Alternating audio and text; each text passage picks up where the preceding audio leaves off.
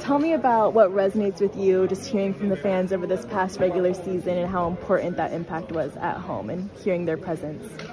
Yeah, the uh, the impact the fans have on the uh, on the game is is huge, uh, especially for us on defense. And um, I think you saw that in our Super Run, Super Bowl run 2019, playing at home, the energy in the stadium. Um, we just fed off that, and you know, led to us going to the Super Bowl. So nice. And now going into playoffs, do the fans also bring that certain sort of fired up energy as the players do? Uh, I think so. I think the the whole the whole uh, city is excited. Um, you know, I think everyone's ready. Uh, we're playing a, a, you know, it's a playoff game, but we're also playing a division rival. Uh, so I think there'll be some added extra juices with that too. Perfect, thank you. Arik Kyle said when you know a team as well as you know the Seahawks, it's it's hard to trick each other.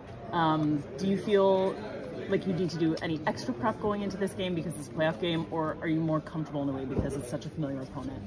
Um, yeah, you know, definitely a lot of uh, familiarity.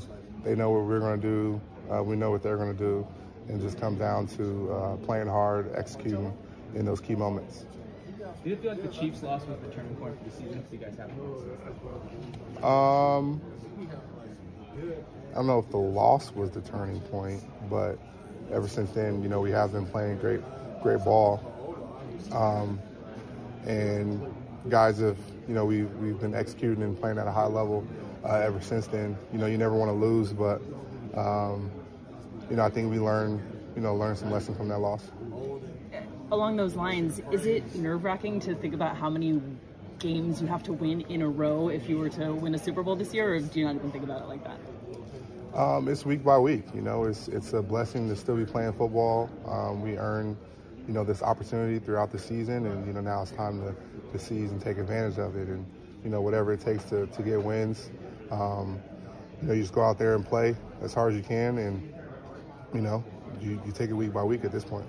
Is there anything special that you do this week to prepare for this game? Anything special that I do? You do. No. Uh, same routine. Same routine. Oh, sorry. What? Arik, can you talk about what advice do you give to the guys who haven't been in this position before? Um,